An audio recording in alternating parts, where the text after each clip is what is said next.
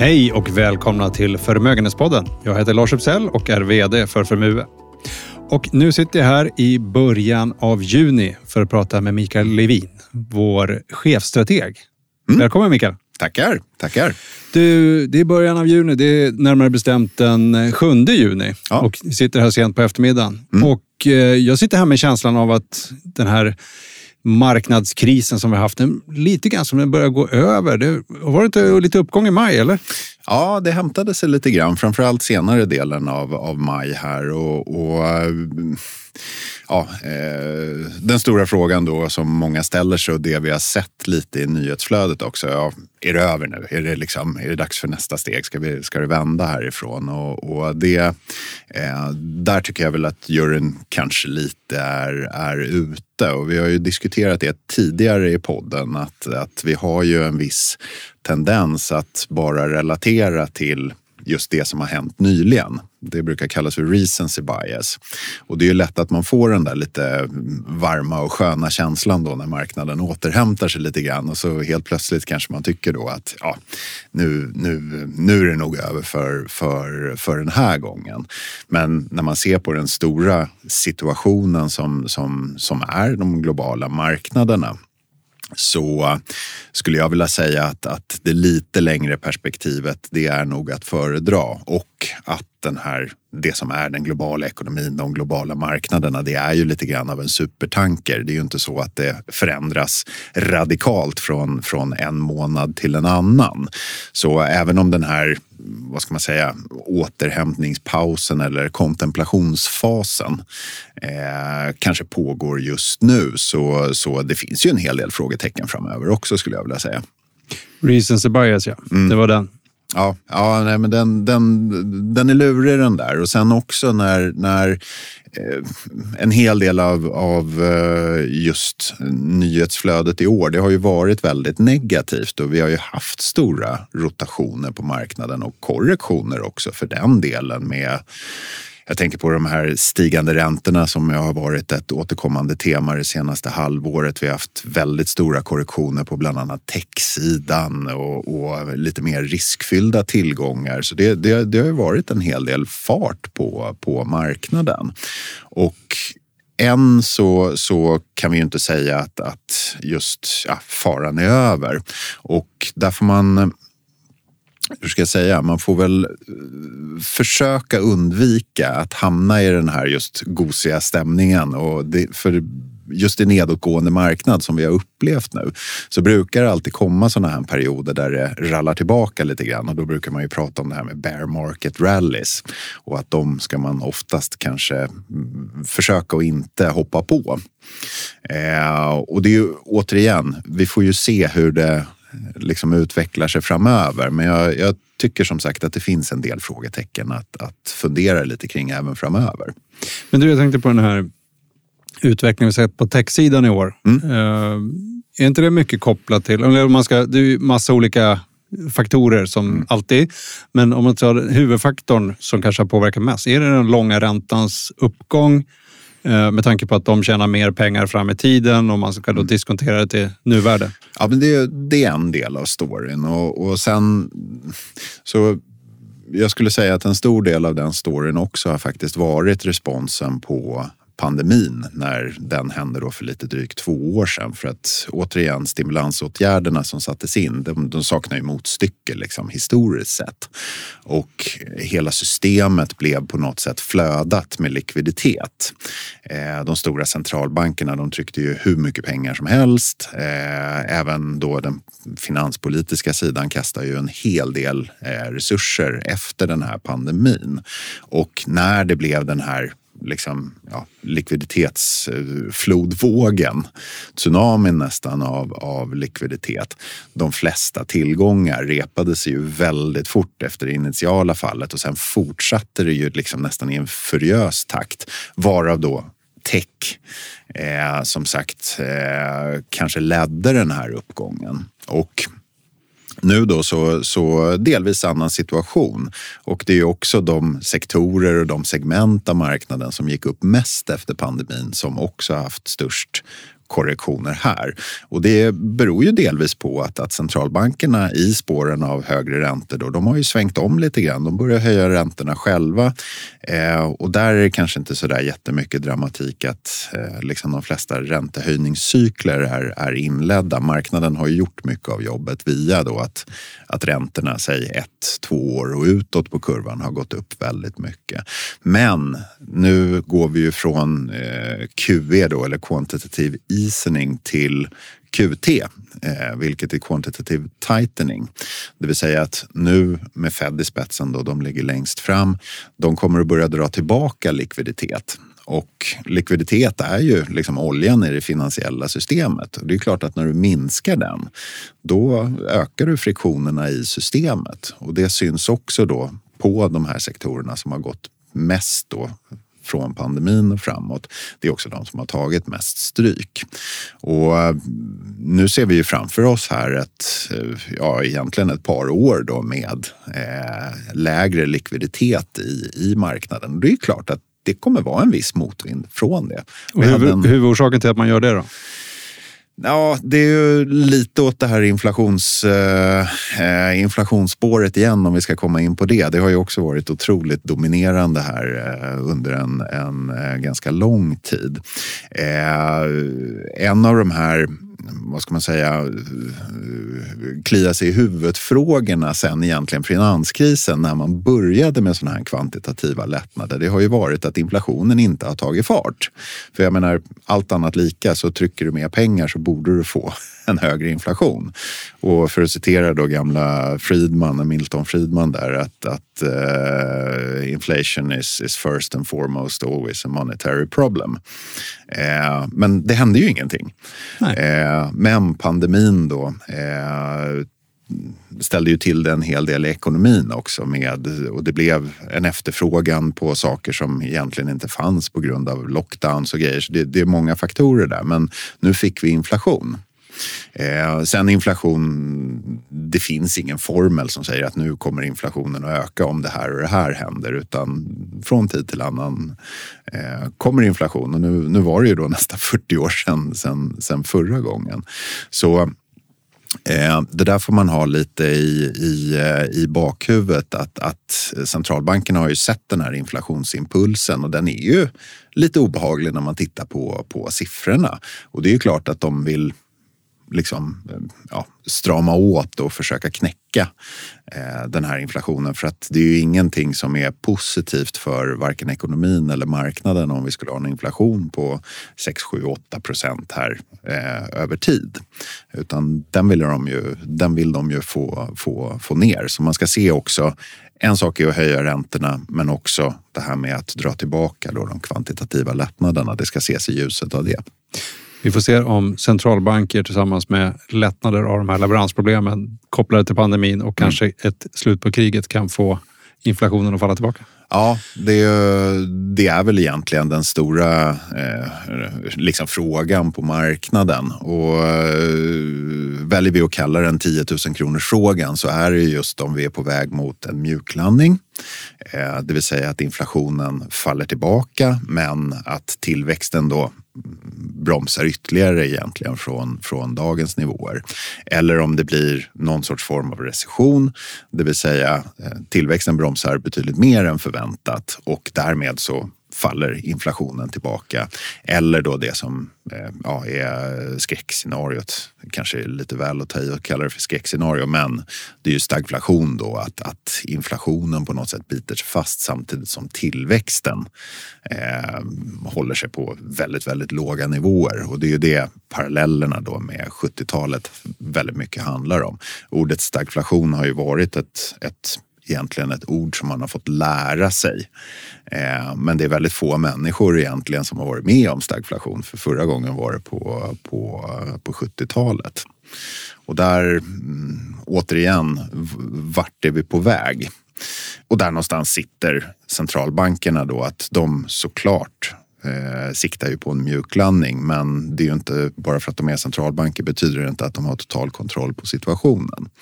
Så vi får väl se lite här vad som, eh, vad som händer framöver. Men det, det är lite oroande med de här inflationstalen att de, de hänger kvar. Men du, tillbaks till det mer positiva som vi började i. Mm. Eh, vi börjar med att konstatera, för att det är ändå det här negativa tolkningsföreträdet som mm. på något sätt har rådit på marknaden i, i år kan man säga. Mm. Det har väl i alla fall avtagit i maj, eller? Ja, lite, lite grann. Men återigen, å, den här diskussionen kring då bear market rallies eller eh, vad vi ska kalla dem för. Att, att ofta när, när en trend har pågått eh, under en lite längre tid som den här liksom, ränteökningen och även inflationsökningarna har gjort. Då brukar marknaden förr eller senare bli liksom utmattad. För att eh, den här trenden har ju varit väldigt, väldigt våldsam nu det senaste halvåret med stigande räntor och inflation och allting. Och det har hänt väldigt mycket på marknaden. Det brukar bli, som jag sa, då, någon sorts form av andhämtningspaus eller kontemplationsfas. Eh, där man helt enkelt justerar eh, ja, eh, läget efter de nya förväntningar som råder. För att under den här eh, trenden då i år så har det ju hänt som jag sa väldigt mycket och en del rörelser kanske har varit överdrivna, andra kanske har varit underdrivna och, och eh, tredje lägret då är mer motiverat. Och där brukar det vara ytterligare lite justeringar men under en lugnare fas.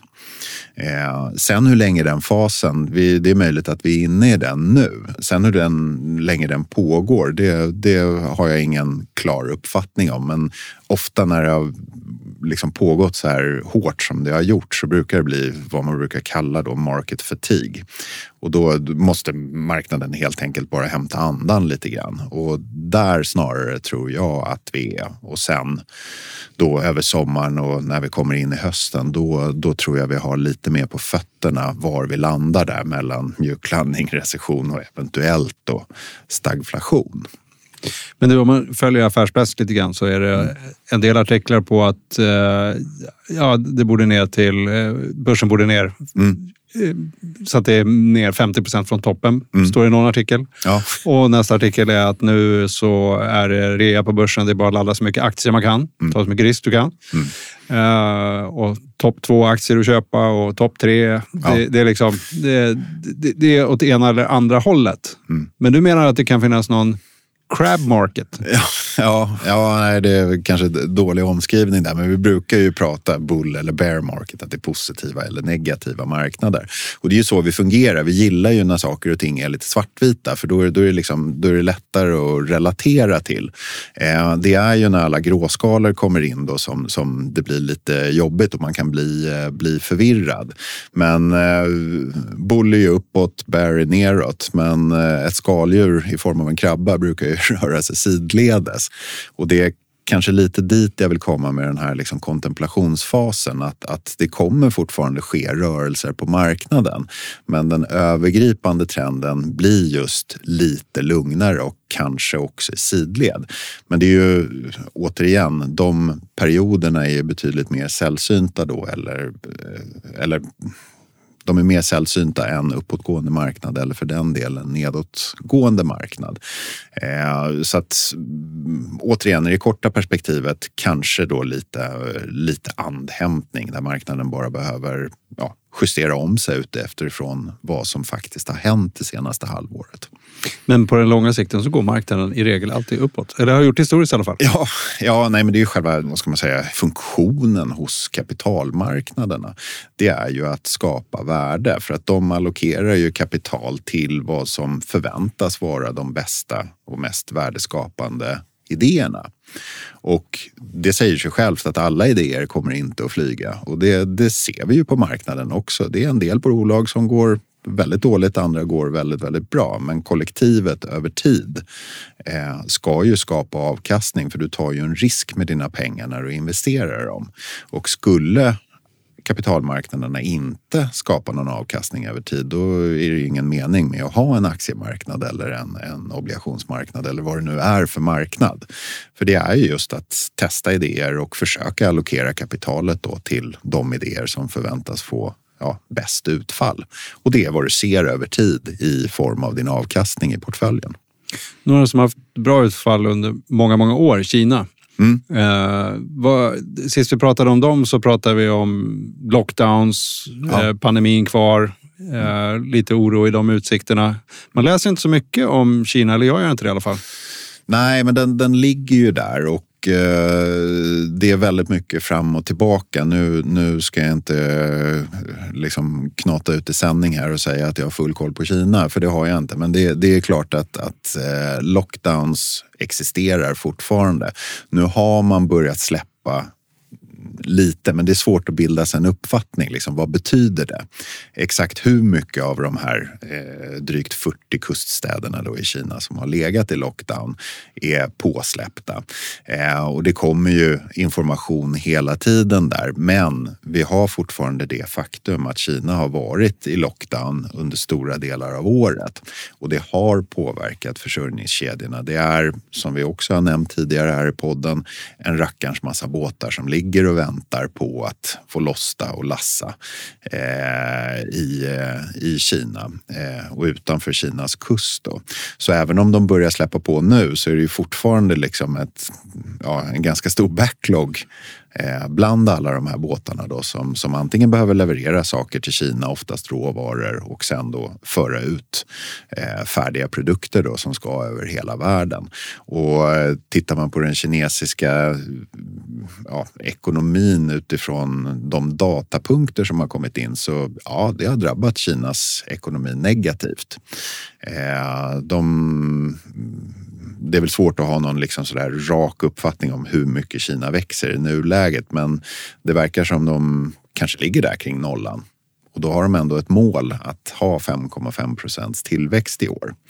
Eh, och de har ju också genomfört en hel del olika stimulanser då för att få fart på ekonomin. Men det har ju inte hjälpt så mycket eftersom det är ju lockdown och då spelar det inte så stor roll. Eh, så att eh, förhoppningsvis så får de grejerna att rulla här under andra halvåret. Men det, det kommer att vara en, en, en läg så att säga på den ekonomiska aktiviteten på grund av att lockdownen har varit där under stora delar av det här året. Men de börjar släppa på den alltså? Eller? Ja, det kom lite, återigen, det är svårt att värdera all information som, som kommer ut här. Men eh, jag tror det var i början av veckan eller igår då som Shanghai som jag har varit, det är en stor hamn i Shanghai. Det är en enormt viktig exporthamn eh, som har varit i, i, ganska hård nedstängning. De eh, rapporterade att nu låg de på 95 procent av kapaciteten. Eh, återigen, eh, svårt att värdera, men det är ju klart att på marginalen så är det ju positivt om, om den kinesiska ekonomin nu börjar öppna upp lite grann. För det, det har skadat inte bara Kina utan även den globala ekonomin. Men om vi blickar framåt lite grann.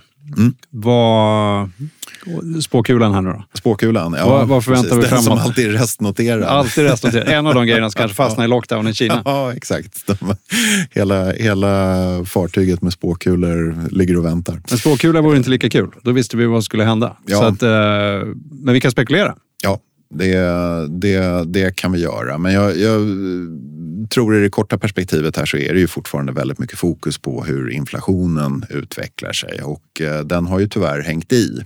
Delvis beror det här då på det vi precis har pratat om i Kina och så, men också energipriserna och det ser man framför allt i Europa Europa och även i Sverige så, så de inflationstal vi har eh, ligger väl runt 6 procent om jag inte minns helt fel. Eh, 4 procent av det är ungefär är mat och energipriser och det är samma sak i Europa att ungefär hälften av, av eh, inflationstalen vi ser det är eh, energipriser och, och mat. Och där eh, ser det ju tyvärr ut som att trycket på de där kommer väl inte avta i det korta perspektivet i varje fall. Eh, det är ju väldigt mycket skriverier nu om att, att Ukraina i och med att ryssarna då Eh, i sin invasion har ju blockerat bland annat hamnen i Odessa som är en av de här viktiga exporthamnarna för ukrainskt vete. Eh, förutom då att ryssarna då verkar ta Ukrainas vete och exportera det själva. Eh, så att det föreligger väl att det finns ett visst tryck uppåt även framöver på, på eh, spannmålspriserna. Och även oljan har ju eh, faktiskt gått upp en del här på sistone och det drabbar ju Europa väldigt mycket då via högre energipriser. Eh, så att det, är, det är väl eh, det fortsatta utmaningar på, på kort sikt. Sen får vi se också, jag menar öppna Kina upp ordentligt. Då kommer det plötsligt att finnas efterfrågan på ett par miljoner fat olja till om dagen. Eh, och det skulle ju kunna hissa energipriserna ännu mer då. Det i sin tur kommer ju givetvis att slå igenom i, i, i inflationen.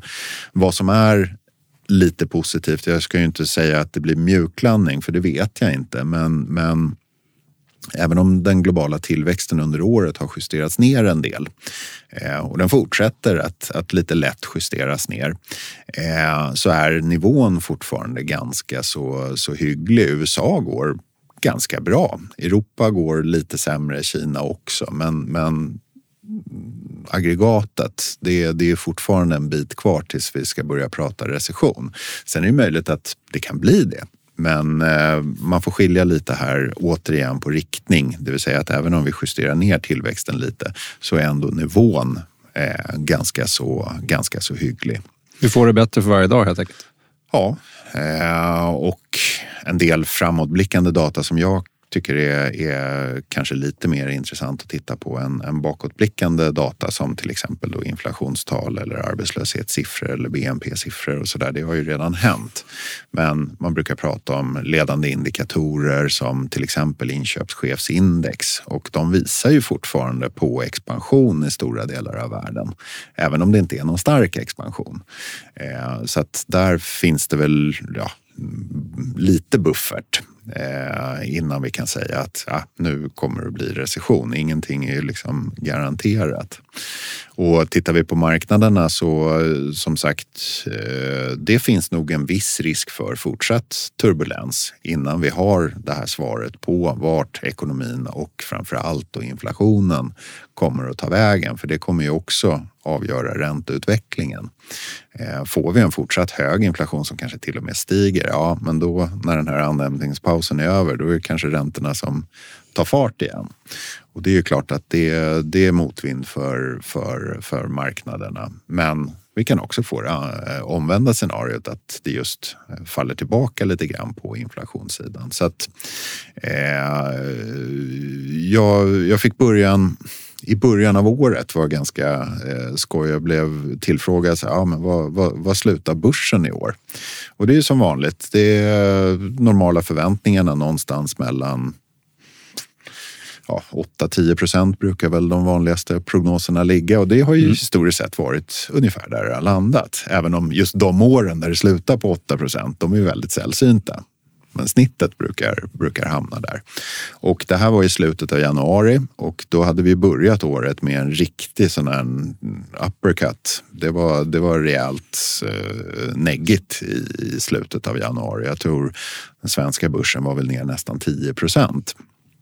Och då kläckte jag ur med någonting i stil med, jag var ju bäsputten då i den här panelen, med att skulle svenska börsen sluta på minus fem i år så skulle jag nog vara ganska nöjd. Och det var inte bara i relation till eh, vad som hände under januari utan framför allt då att vi hade ett enormt 2021. Eh, och det uttalandet står jag fast vid. Skulle svenska börsen sluta på 5% minus i år så skulle jag vara extremt nöjd. Det är en väldigt stark utveckling härifrån och ja. ut året. Ja, ja, vi får ju se vad som, vad som händer som sagt. Det är en av de eh, centrala faktorerna där, det kommer att bli vinsterna. För nu ställs det ju på sin spets då när det börjar kanske hacka lite i Kina och, och Europa har lite motvind. USA går ju fortfarande väldigt, väldigt bra.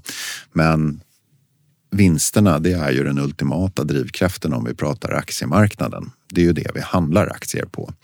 Och eh, nu ligger förväntningarna för 2022 på vinsttillväxten på lite drygt 9% på globala aktier. Och skulle det hända, då skulle jag bli väldigt positivt överraskad. Jag tror att vi kommer att få se lite nedjusteringar av vinsterna. Men skulle de hamna på så här 3, 4, 5 procents vinsttillväxt för 2022 då är det definitivt ett, ett stöd för, för aktiemarknaden.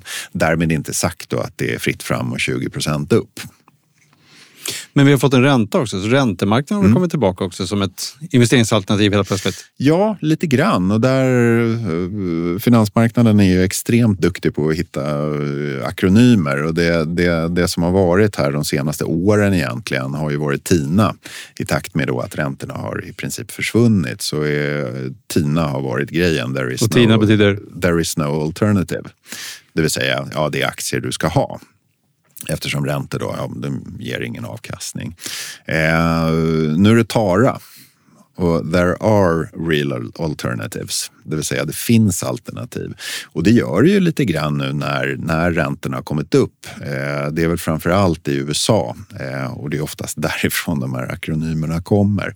Där tioåriga statsräntan ligger på någonstans runt 3 procent. Den tvååriga ligger på 2,60 eller någonting sånt där. Visst, i ljuset av inflations talen. Det är inte mycket avkastning, det är ju en negativ real avkastning. Men de finns där till skillnad från ett halvår sedan när den amerikanska tvååringen var nere på 50 punkter. Det är ändå drygt 2 procent. Eh, så att räntemarknaden har väl, även om den då har ju varit under, jag menar det här är ju sämsta ränteåret sedan 94 eh, kursmässigt i och med att räntorna har stigit upp. Men eh, nu finns det ju faktiskt en ränta att få. Och det här har ju slagit igenom även då på kreditsidan tack vare då att de under statsräntorna har, har gått upp. Men även då eh, ja, den här risk-off-miljön som har varit har inneburit att spreadarna också för bland annat high yield och investment grade och andra typer av företagsobligationer. De har ju också gått, gått upp.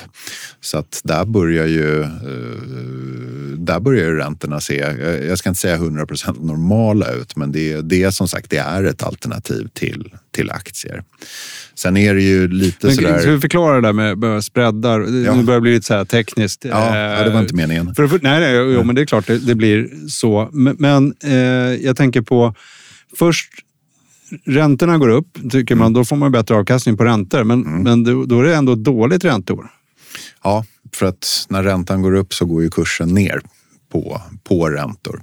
Eh, så att låg du räntor innan de här räntorna eh, började stiga, ja men då, då har, har du tagit en kursförlust. Men samtidigt då så, så börjar ju den här högre räntan att jobba för dig så att säga. Eh, så att eh, du kommer ju få tillbaka en del av den där avkastningen. Men säg att du kanske bara har legat i aktier och cash och funderat på, ska jag köpa mer aktier eller fortsätta lägga cash? Ja, men nu kanske du har ett alternativ i räntor. Och då går du ju in på de nivåerna som, som är nu utan att ha tagit den där kursförlusten då som de som låg långa eller vad man ska, ska kalla det för. Man hade det från början. Men ja. spreadar då? Spreadar ja. Enkelt ja, förklarat. Nej, man börjar ju alltid med statsobligationer. Det är ju liksom grundräntan och när det kommer till företagsobligationer, eh, åtminstone globala företagsobligationer, så är ju liksom grundräntan egentligen den amerikanska tioåringen. Det är liksom basen du kräver när du köper en företagsobligation. Sen har ju olika typer av företag olika typer av rating. Du har säkra bolag då, eller eh, med hög kreditvärdighet. Eh, de brukar ju kallas för investment grade. Eh, det är ju fortfarande ett företag och inte en stat. Så att även om Apple är ett superstabilt företag så, så är det ju inget som säger att de kommer att finnas kvar för evigt. En stat, till exempel USA, den är ju, ja, jag ska inte säga att den är evig heller, men... men ja, Mer den, evig? Ja, den, den, den är ganska stabil. Liksom. och då vill du ju ha en liten premie för den där extra risken, för Apple kan ju faktiskt gå i konkurs. Mm -hmm. Och det är spreaden då. Eh, kreditspreaden kontra en säker statsobligation. Eh, investment grade, där är spreadarna oftast ganska låga. Det kan röra sig om någonstans runt 100-150 punkter eller 1-1,5 procent eh, över en statsränta. Och sen nästa steg, det är det som brukar kallas företagsobligationer med sämre kreditvärdighet, high yield. Eh, och där är spreadarna betydligt högre. Där kanske vi pratar 300-400 punkter eller 3-4 procent över statsräntan. Och tar vi då en, en eh, amerikansk tioåring på kanske 3 procent och sen då 400 punkter eller 4 procent i spread. Ja, då har du ju plötsligt en ränta på 7 procent. Visst, det är ju högre risk i dem också, det ska man ju komma ihåg. Men det finns ändå en ränta att få. För bara ett halvår sedan så gav high yield kanske 3,5-4 procent i ränta. Och vi, och vi pratade också om att aktieavkastningen ligger på 8 10 procent i snitt ja. per år. Någonstans där. Så Precis. det är nästan uppe på den nivån. Ja, sen det blir lite äpplen och päron om man ska jämföra liksom en obligation och en aktie. Men ett sätt att komma runt det där, vi brukar ju prata om P tal värderingen. Man kan ju vända på det där talet, EP, istället för PE. Och eh, då får man någonting som heter earnings yield. Och det är ju vad direktavkastningen, kupongen på aktier skulle vara om bolagen delade ut hela sin vinst. Nu delar ju inte bolagen ut hela vinsten utan man kanske har en utdelningsandel på 40 eller 50 procent. Resten återinvesteras ju i verksamheten för att företaget ska växa vidare. Men genom att titta på EP-talet så kan man få en liten uppfattning om vad aktier ligger i förhållande till olika typer av obligationer. Och för globala aktier så jag tittade faktiskt på det i, i, idag och där ligger earnings yield eller EP-talet eh, på 7,6 procent. Och det är om ja, ett globalt aktieindex skulle dela ut hela sin vinst. Och inte ha några smarta idéer att investera i framåt. Ja, precis. Då blir ju återväxten lite sämre. Ja. om man bara delar ut alla pengar. Eh, så att där, där delvis så skulle jag säga att eh, Tara stämmer. Det finns alternativ nu, men Tina stämmer också för att aktier, den här earnings yielden, den är, är fortfarande högre än de flesta statsräntor betydligt. Mm. Men du, om vi skulle wrappa upp här lite mm. igen nu då. Och vi har pratat om aktier, vi har pratat om räntor och, och eh, möjligheter och eh, mm. möjliga hinder. Ja. Men hur ska man tänka som investerare nu då? Det är fortfarande riskspridning som gäller va? Ja, eh, sen eh, också, det har vi inte tagit upp, eller ja, indirekt har vi tagit upp det och det är liksom hur mycket är prissatt. Eh, men vi har ju trots allt haft eh, någonstans mellan 10 och 20 procent ner beroende på aktiemarknad och vi har haft drygt 10 procent ner i de flesta räntesegment. Eh, så att det har ju varit eh, liksom en, en, en kraftig korrektion skulle jag vilja säga, vilket indikerar att, att eh, återigen, man får vara försiktig med orden, men en mjuklandning är nog definitivt prissatt. Sen är det den stora frågan då om vi hamnar i den där eh, efterlängtade mjuklandningen eller om vi är på väg mot kanske lite lite sämre tider. Och då kan det säkert finnas ytterligare nedsida. Problemet är hur tajmar du det här? Och har du en bra strategi som du är nöjd med, det vill säga det vi alltid tjatar om här, att, att din portfölj ska vara konstruerad så att du kan stå ut med den både i uppgång och i nedgång. Eh, då tycker jag man sitter på ett ganska hyggligt ställe det är ju framför allt då om det kommer till exempel en nedgång och man upptäcker att ah, jag hade nog lite mer risk än vad jag egentligen var bekväm med. Då finns det ju inte alltid en anledning att se över det där. Men eh, jag tycker att eh, försöka springa efter marknaden, då är det bättre att ha en långsiktig strategi för att det är så väldigt, väldigt lätt att, att det blir fel. Speciellt under sådana här stressade perioder när det händer mycket på marknaden. Då ökar liksom risken för att fatta fel beslut nästan exponentiellt. Och då tycker jag det är betydligt bättre att ha en grundstrategi istället.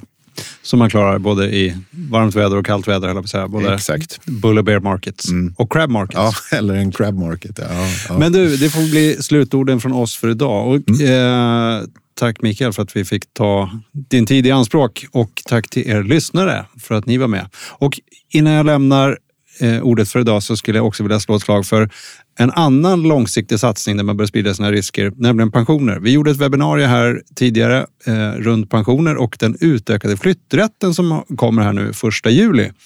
Så har ni inte var med och lyssnade då direkt så finns det inspelat. Ni hittar det på förmue.se under insikt. Och det är svårt att hitta där så kan ni klicka på pensioner också. Så in och lyssna på den om ni inte har gjort det så vet ni vad som händer här första juli. Tack ska ni ha.